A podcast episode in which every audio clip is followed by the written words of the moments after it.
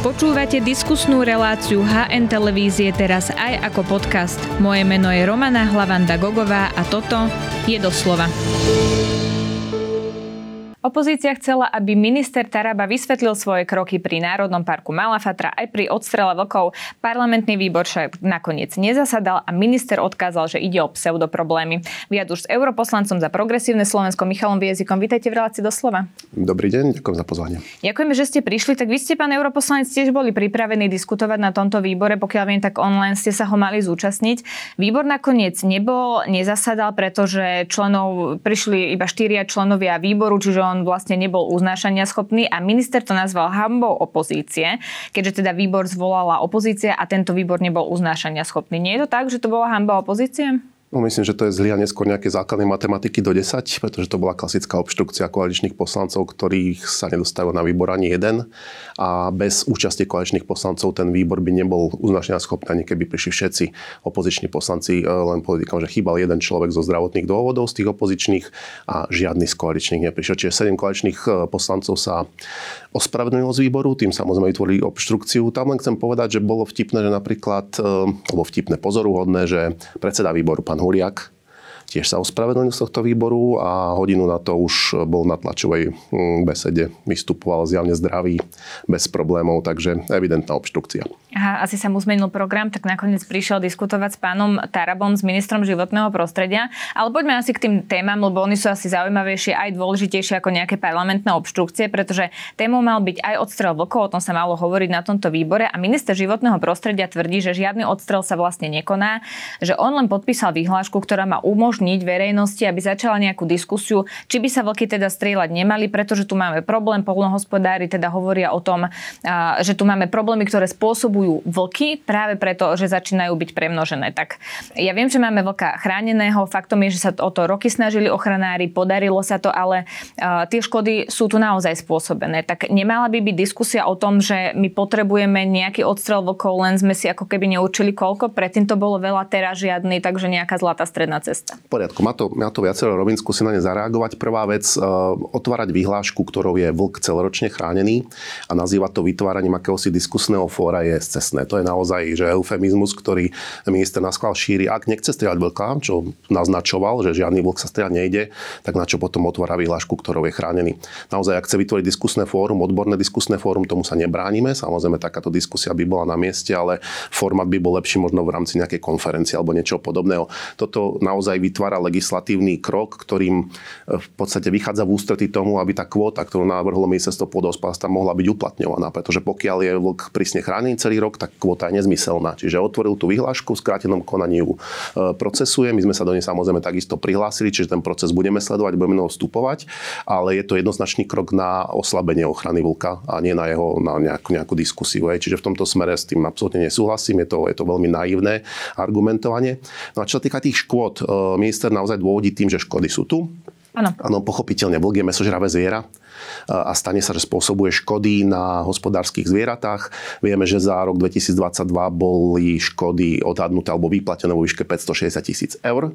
Tu treba povedať, že ten rastúci trend, ktorý vidíme v tých škodách, e, nie je trendom na počte strhnutých zvierat, ale je spôsobený vlastne tým, že e, sa zvýšili vlastne tie náhrady pre tých farmárov, ktorým je zviera strhnuté a momentálne to odškodnenie vyššie ako trhová cena zvieraťa.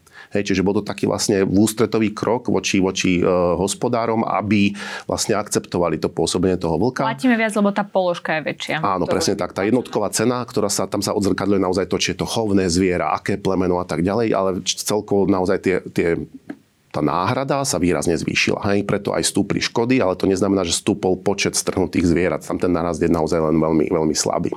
No a teraz, e, ak je našim dôvodom alebo našim cieľom naozaj znižovať škody, ja sa tomu skutočne nebránim, je to naozaj na pleciach e, ministerstva životného prostredia, ale tu treba povedať, že tak cieľme naozaj na efektívne e, riešenia, ktoré môžu znižiť tie škody. No a nie je cieľom alebo tým efektívnym riešením práve ten odstrel vlka a treba ešte dodať, že minister Taraba hovorí o tom, že on nebude o, nič podpisovať, žiadny odstrel vlka, pokiaľ mu ministerstvo pôdohospodárstva nepovie, čo bude robiť s hraticovou zverou, ktorá rovnako spôsobuje škody.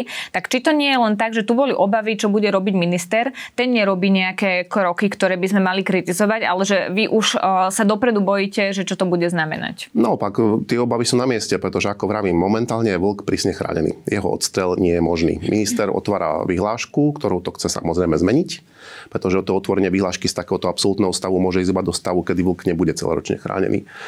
Pýtate sa na efektívnosť toho odstrelu. Predstavte si, že nejaká vlčia svorka na Hornej Orave spôsobuje škody na nejakom salaši. Ja sa pýtam, to, že odstrelíme vrka niekde pri Rožňave, akým spôsobom zniží tie škody na tom salaši. Nijako. Hej, nejakým to by to znamenalo, to keby bola proste nejaká kvóta? Neznamenalo by to, že by sa odstrelovali práve tie komplikované alebo teda problematické Nie. jedince? Kvóta, kvóta je plošná, stanoví sa počet jedincov, sú tam samozrejme nejaké podmienky toho odstrelu, ale nie je adresná. Nejde naozaj na tie miesta, kde tie vlky reálne škody Čiže spôsobujú. Čiže by nikto nekontroloval, či bol odstrelený problematický vlk, ale proste by sa odstrelil len vlk, tak. takže odškrtnúť. Kvóta neslúži na odstraňovanie problematických vlkov, kvóta slúži na odstraňovanie časti populácie, doslova plošným spôsobom. Je tým pádom neadresná.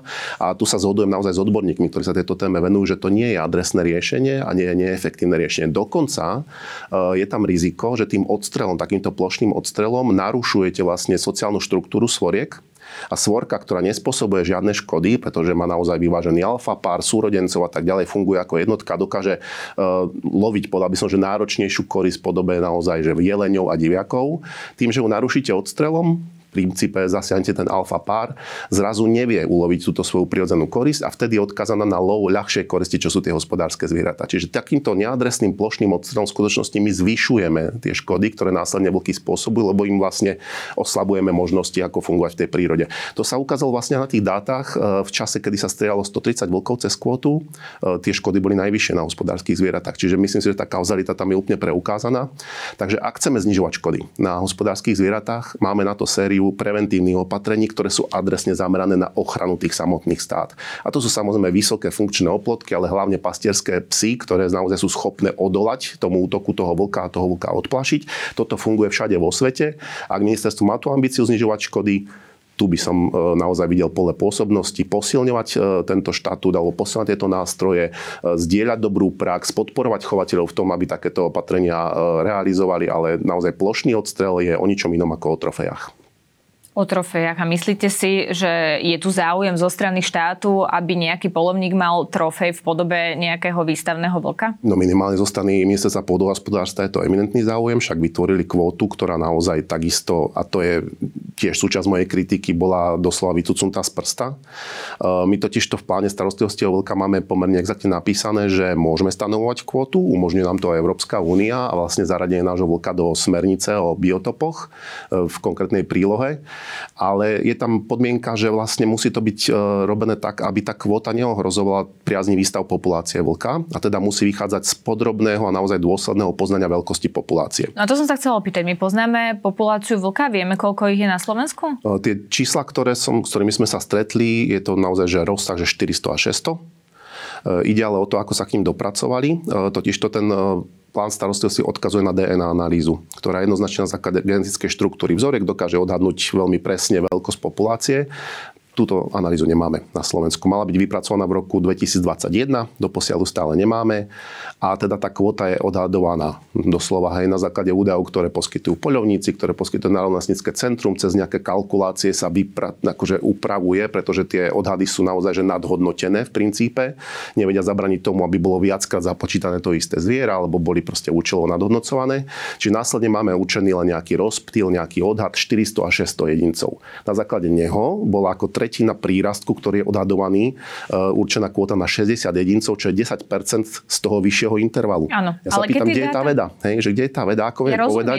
Že... Čo sa pýtate a čo vás zaujíma, ako vy hovoríte, že to môže byť nadhodnocované, tak rovnako to môže byť aj podhodnocované. Keď niečo počítame, nezapočíta sa niečo, spraví sa nejaká chyba pri výpočte, tak ako to môže byť nadhodnotené, tak to môže byť aj podhodnotené. Súhlasím s vami, že to každopádne nepresný odhad. Je to odhad, ktorý môže byť do veľkej miery iba intuitívny. My naozaj nevieme, ako máme štruktúru zvierat, aká je veková štruktúra, pohlavná štruktúra. A napriek tomu sa nebránime tomu povedať, že 60 vlkov môžeme odstreliť bez toho, aby sme ohrozili vlastne populáciu. Ja si myslím, že toto je naozaj že veľmi subjektívne hodnotenie a v tomto duchu sa aj ja osobne s kolegami z Európskeho parlamentu ideme obratiť na komisiu, aby sa vyjadrila, či takto stanovená kvóta je regulérna a či nie je to naozaj porušenie európskych pravidel.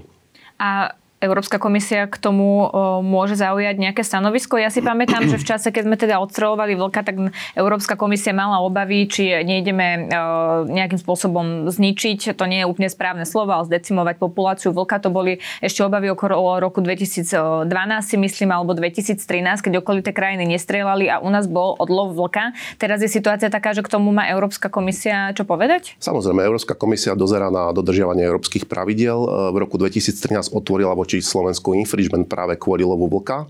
Tak a ten uzavrel až v roku 2016 s tým, že došlo k veľmi výraznému sprísneniu podmienok lovu vlka. Dovtedy naozaj do roku 2013 sa vlk strieľal na základe kvóty, ktorá bola extrémne vysoká, 130 jedincov a neexistovali žiadne vlastne regule, ktoré by e, dokázali alebo ktoré by priamo v teréne kontrolovali ten odlov. E, čiže do veľkej miery sa stalo, že tá kvóta napriek tomu, aká bola vysoká, sa naplnila za, plný, za prvý mesiac. E, strieľali sa celé svorky, rozpadala sa tá štruktúra. Následne do toho vstúpila komisia a veľmi sprísnila vlastne tie podmienky, že ku každému zástrelu musel prísť eh, pracovník štátnej ochrany prírody a veterína a tak ďalej. A čuduj sa svete z roka na rok ten uh, odlov vlkov klesol 5-násobne. Zrazu dokázali kvotu naplniť len 30 jedincami pri takýchto podmienkach. Čiže kde sa stala chyba? Hej, premnožené vlky, ktoré 150 zastrelili za rok a zrazu dokázali len 30 pri prísnejších podmienkach odstreliť. Čiže malo to naozaj veľký význam, že komisia do tohto vstúpila a myslím si, že ten, ten legálny lov to výrazne akože zoptimalizovalo. Ukázalo sa, že vlka není až toľko, ako sa v tej tvrdilo. V tej sa bežne operoval tisíckami jedincov na Slovensku. Hej, toto nadhodnocovali proste odhady poľovnícke. E, teraz vlastne tá výtka len kvôli tomu, že naozaj my máme postupovať podľa exaktných vedeckých e, odhadov veľkosti populácie, ktoré nemáme. A vtedy by sme mali uplatňovať tzv. štatút predbežnej opatrnosti a neurčovať kvótu naozaj na tom najvyššom možnom intervale napríklad. Čiže z tohto hľadiska to komisia samozrejme bude musieť preskúmať a vyjadriť sa k tomu. Tak aby som to pochopila, tie exaktné čísla nemáme, ale keby sme ich mali, tak e, aj vy by ste boli ochotní diskutovať o tom, že by sme proste nejakých jedincov potrebovali odloviť a nie je dobrý nápad, že vlkov nestrieľame vôbec? Ja si myslím, že nepotrebujeme odloviť jedincov, ale tá kvota, ktorá, alebo tá, ten, tá, ten tej populácie by stanovil množstvo vlkov, ktoré si môžeme dovoliť odloviť, keď chceme, ako národ, e, a neohroziť tým populáciu toho vlka. Ide o toto. To nám naozaj umožňuje ten európsky rámec, tak máme prihláseného vlka, čiže kvótový lov z európskeho hľadiska je povolený na Slovensku, pretože naša populácia vlkov je na európske pomery pravdepodobne stabilná, ale z objektívnych dôvodov si myslím, že nemáme dôvod loviť vlka. Je to naozaj skôr taký poľovnický plezír, trofejová záležitosť. E, vlk zohráva veľmi dôležitú úlohu v tej prírode. Ak sme spomínali tie škody e, tou radicovou zverou spôsobené, ktoré sa odhadujú na úrovni 120 miliónov e, eur ročne, je to prirodzená korisť vlka. Čiže vlk e, loví tú raticovú zver a v podstate priamo znižuje tie škody. Čiže mňa by skôr zaujímali tieto údaje, že aký je ten pozitívny vplyv na znižovanie škôd premnoženou zverou, aký je ten negatívny vplyv v podobe uh, hospodárskych zvierat, aký je vplyv vlka napríklad na šírenie alebo nešírenie afrického moru ošípaných, aký je vplyv vlka na to, že mení správanie tých e, zvierat v lese a napríklad tým chráni lesné kultúry, nielen tie poľnohospodárske. A takisto by ma zaujímalo možno kvantifikovať, aký je vplyv vlka vlastne na atraktivitu toho územia pre rozvoj prírodného turizmu, pre rozvoj regiónov. Toto všetko by som zohľadnil. Tieto dáta tiež nemáme. Samozrejme, že nie. A hlavne sa mi zdá, že na ne vôbec neprihľadá ministerstvo životného prostredia, ktoré naozaj len zdôrazňuje tú negatívnu stránku veci, ktorú sú tie škody na hospodárskych zvieratách. To není veľmi holistický prístup. Dobre, poďme ešte k jednej téme, ktorá sa mala preberať na tom výbore a to je teda Národný park Malá Fatra. Ehm, keď som si pozerala vyjadrenia, ktoré mal o tom minister Taraba, ale aj štátny tajomník Kufa to dokonca nazval hoaxom, že teda média šíria hoax, pretože on nikdy nehovoril o tom, že Malá Fatra by mala byť prírodný park a povedali aj to, že je to nejaká vízia, vízia pretože tu boli aj také iniciatívy, aby Malá Fatra um, bola teda prírodným parkom a že predsa ministerstvo môže začať aj takúto odbornú diskusiu, ktorá nepovedie k riešeniu, že Malá Fatra bude prírodný park. Tak nie je to tak, že sa z toho spravila väčšia téma, ako to v skutočnosti je, že sa niekde niečo spomenulo a zrazu sa to išlo hovoriť o tom, že je to na stole a Malá Fatra bude prírodným parkom. Pritom minister niekoľkokrát opakoval, že to na stole vôbec nie je. Áno, zopakoval to veľmi rýchlo, dementoval podľa nás veľmi dô, objektívnych dôvodov. E, to, či to povedal pán Kufa, je už samozrejme druhá záležitosť. E, pán Kufa spoločne s pánom Huliakom, napríklad aj pánom Tarabom, tento narratív šíri veľmi dlho, samozrejme v predvolebnom období, v predvolebnej kampani na svojich sociálnych sieťach. Ten rozdiel je v tom, že momentálne už štátnym tajomníkom na mieste životného prostredia. A ako náhle tlmočí takúto ideu, tak samozrejme to má mnoho väčšiu váhu, ako keď to tlmočil na, svojich, na svojom Facebooku. To, že to otlmočil, je naozaj na to sú svetkovia. V podstate stalo sa to na tej udalosti tej oslavy toho zeleného lesa, alebo ako sa to volalo. Nedávno som videl z toho video Dní záznam. zeleného lesa. Dní zeleného lesa. Nedávno som videl z toho záznam, uh, kde naozaj bolo všetko možné, len nie zelený les. Bolo to naozaj akože pre, pre, prehliadka ťažobných strojov. Dokonca priamo na tej udalosti spílili obrovský topol, aby ukazovali, ako sa spracováva drevo. Uh, a tam proste tróni uh, štátny tajomník zo životného prostredia spolu s ministrom Takáčom a s pánom Ovseníkom, ktorý momentálne je e, poradcom pána Tarabu a ktorý je dlhodobo naozaj šíriteľom tejto myšlienky, že Národný park Malá Fatra treba dekategorizovať na prírodný park e, z dôvodov, ktoré naozaj následne e, tam prezentovali týmto štýlom, ktorý s ochranou prírody nemá nič spoločné.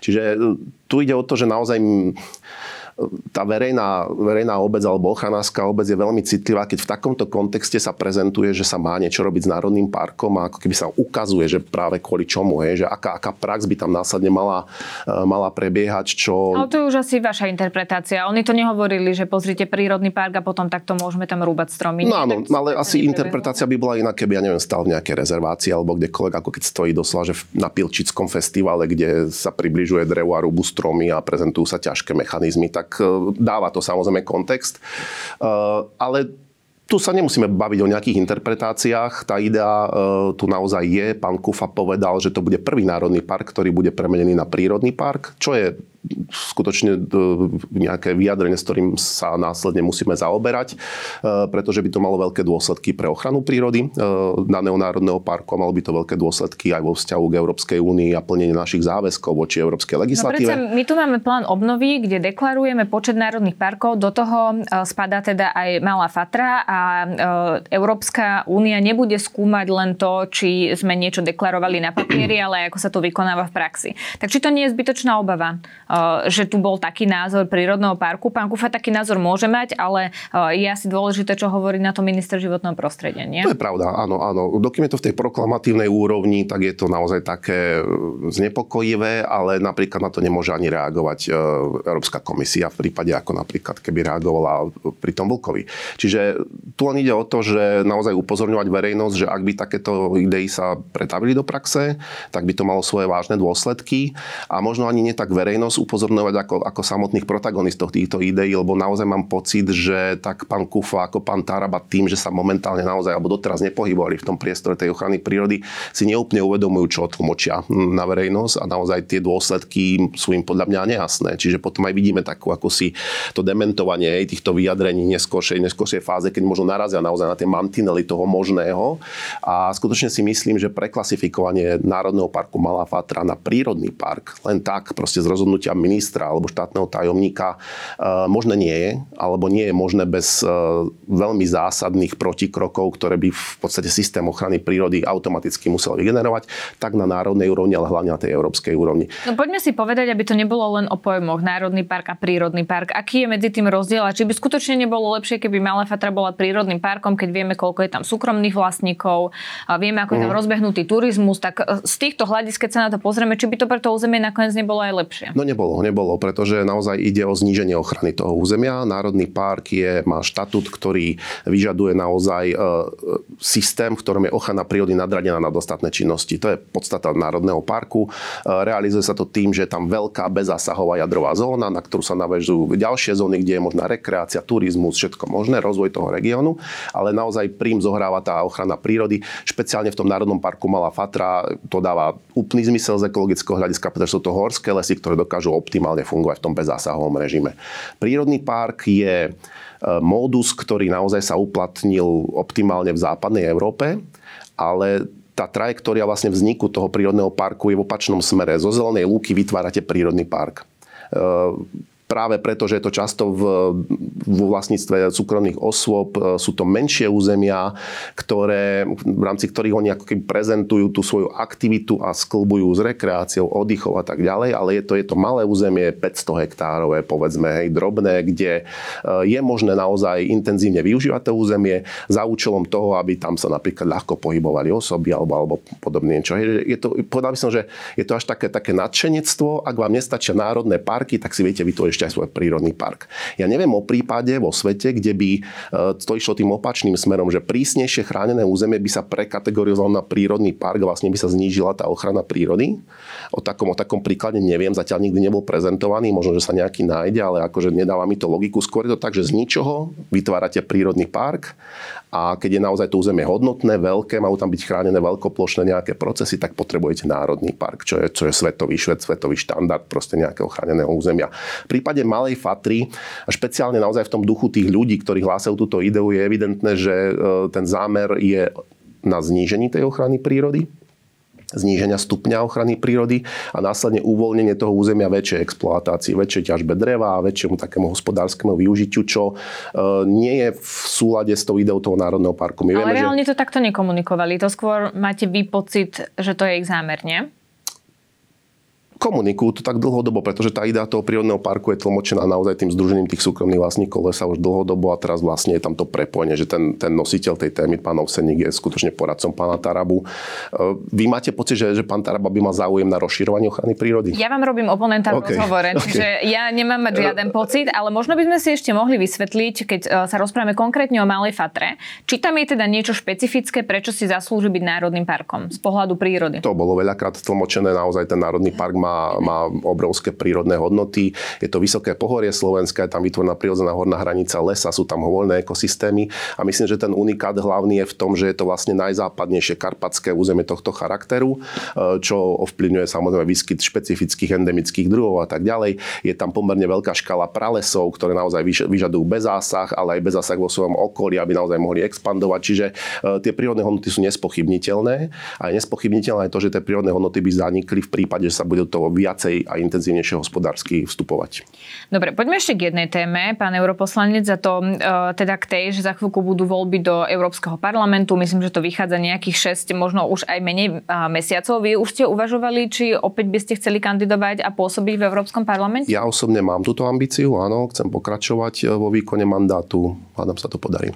No a ako sa zamýšľate v progresívnom Slovensku nad celými voľbami do Európskeho parlamentu? A ja sa na to pýtam kvôli tomu, že teda celú kandidátku tých volieb viedol Michal Šimečka, predseda progresívneho Slovenska, ktorý už hovoril v kampani do národných volieb, národného parlamentu, že on teda sa presunie, keď sa progresívne Slovensko do parlamentu dostane. To sa stalo, vieme, že ho nahradil teda v Európskom parlamente pán Michal. No a veľa komentátorom v tom čase hovorilo, že tú kandidátku potiahol práve Michal Šimečka Šimečka, vy ste vtedy mali naozaj e, úspešnú kandidátku a dostali ste sa do toho Európskeho parlamentu v dobrom počte, e, v zaujímavom počte poslancov, tak keď sa na to pozriete teraz, tak majú kto viesť, keď Michal Šimečka je teda už v Národnej rade?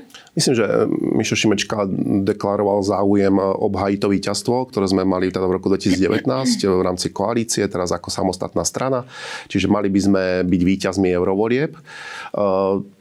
Pokiaľ viem, on kandidovať nebude. E, ten jeho, ten jeho zámer byť e, lídrom strany a pôsobiť na Slovensku je nezlomný, takže v tomto duchu on na tej kandidátke nebude. E, či sa pýtate, kto povedie tú kandidátku, to by som momentálne špekuloval, pretože len tento týždeň sa otvoril vlastne proces prihlasovania sa záujemcov do eurovolieb.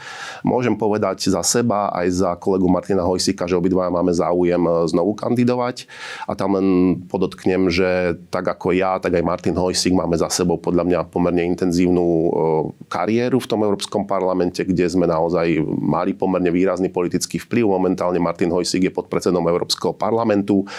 Nedivil by som sa, keby on bol lídrom tej kandidátky, ale momentálne je to naozaj že akademická debata. Uvidíme, aký bude tam vnútorný proces. Viac vám neviem povedať. sa vôbec strane o tom nebavili? Pár mesiacov pred voľbou. Bavili sme sa o procese, ktorým vlastne otvoríme ten prihlasovací proces. Ten prihlasovací proces beží, má svoj nejaký deadline. Budeme sa určite tomu veľmi dôsledne venovať v rámci predsedníctva, pretože to považujeme za dôležitú naozaj udalosť. Chceme vyhrať tie európske voľby, ale vravím, je to v čase, kedy budeme musieť samozrejme reflektovať aj na prezidentské voľby a bude to, bude to náročné, ale naozaj budeme tomu venovať maximálnu pozornosť, pretože sme proeurópska strana veľmi, veľmi významne pôsobiaca aj v Európskom parlamente a chceme v tom pokračovať. Vy ste spomenuli pána Hojsika. Čo tak vy? Vy by ste si vedeli predstaviť viec e, kandidátku do európskych volieb?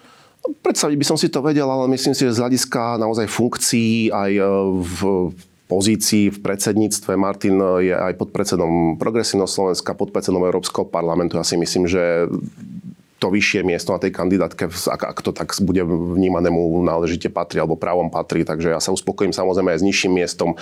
E, konečnom dôsledkom sa dostal zo 7. miesta do Európskeho parlamentu, prekoškoval som sa na druhé, tak možno zopakujem tento výkon, uvidíme. Mm-hmm. Ja sa na toto celé pýtame kvôli tomu, že vidíme, že o európske voľby je záujem z pohľadu predsedov strán, ktoré sú teraz v Národnej rade. Vieme, že Richard Sulik chce kandidovať do Európskeho parlamentu. Predpokladám, že tiež bude viesť kandidátku. Andrej Danko hovorí, že by chceli ísť do Európskeho Európskeho parlamentu tiež predpokladám. Blaha to hovorí. Že bude napríklad. viesť kandidátku. Skočili ste mi, áno, čiže máme tu viaceré známe tváre, ktoré o tom hovoria, takže vyzerá, že budete mať naozaj silnú konkurenciu. Obhájiť to víťazstvo to asi nebudete mať také jednoduché. Tým, že je tam veľký záujem, tak samozrejme tá konkurencia bude. E, za nás ale vravia naozaj tie výkony v tom parlamente. My sme do Európskeho parlamentu išli makať. E, naozaj ja osobne som bol napríklad dvakrát vyhlásený za najaktívnejšieho slovenského europoslanca v tých, tých e, štatistikách, ktoré boli sledované. Tuším, som sa v jednom roku dostal do top 10 v rámci celého Európskeho parlamentu, kde v tom čase pôsobil 705 europoslancov a europoslankyň. Čiže my budeme konkurovať týmto, naozaj tou stopou politickou, ktorú sme nechali. Niekto možno to vníma ako nejaký únik z politickej reality Slovenska alebo nejaký dôchodok. E, to nebude náš, naša linka, takže ľudia rozhodnú, či teda chcú ľudí, ktorí tam pôjdu oddychovať alebo makať. To je, to je všetko, čo môžem k tomu povedať.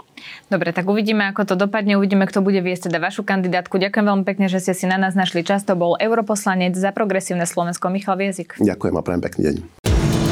Ďakujeme, že nás počúvate aj vo forme podcastu. Ak chcete podporiť našu tvorbu a kvalitnú žurnalistiku, kúpte si digitálne predplatné HN.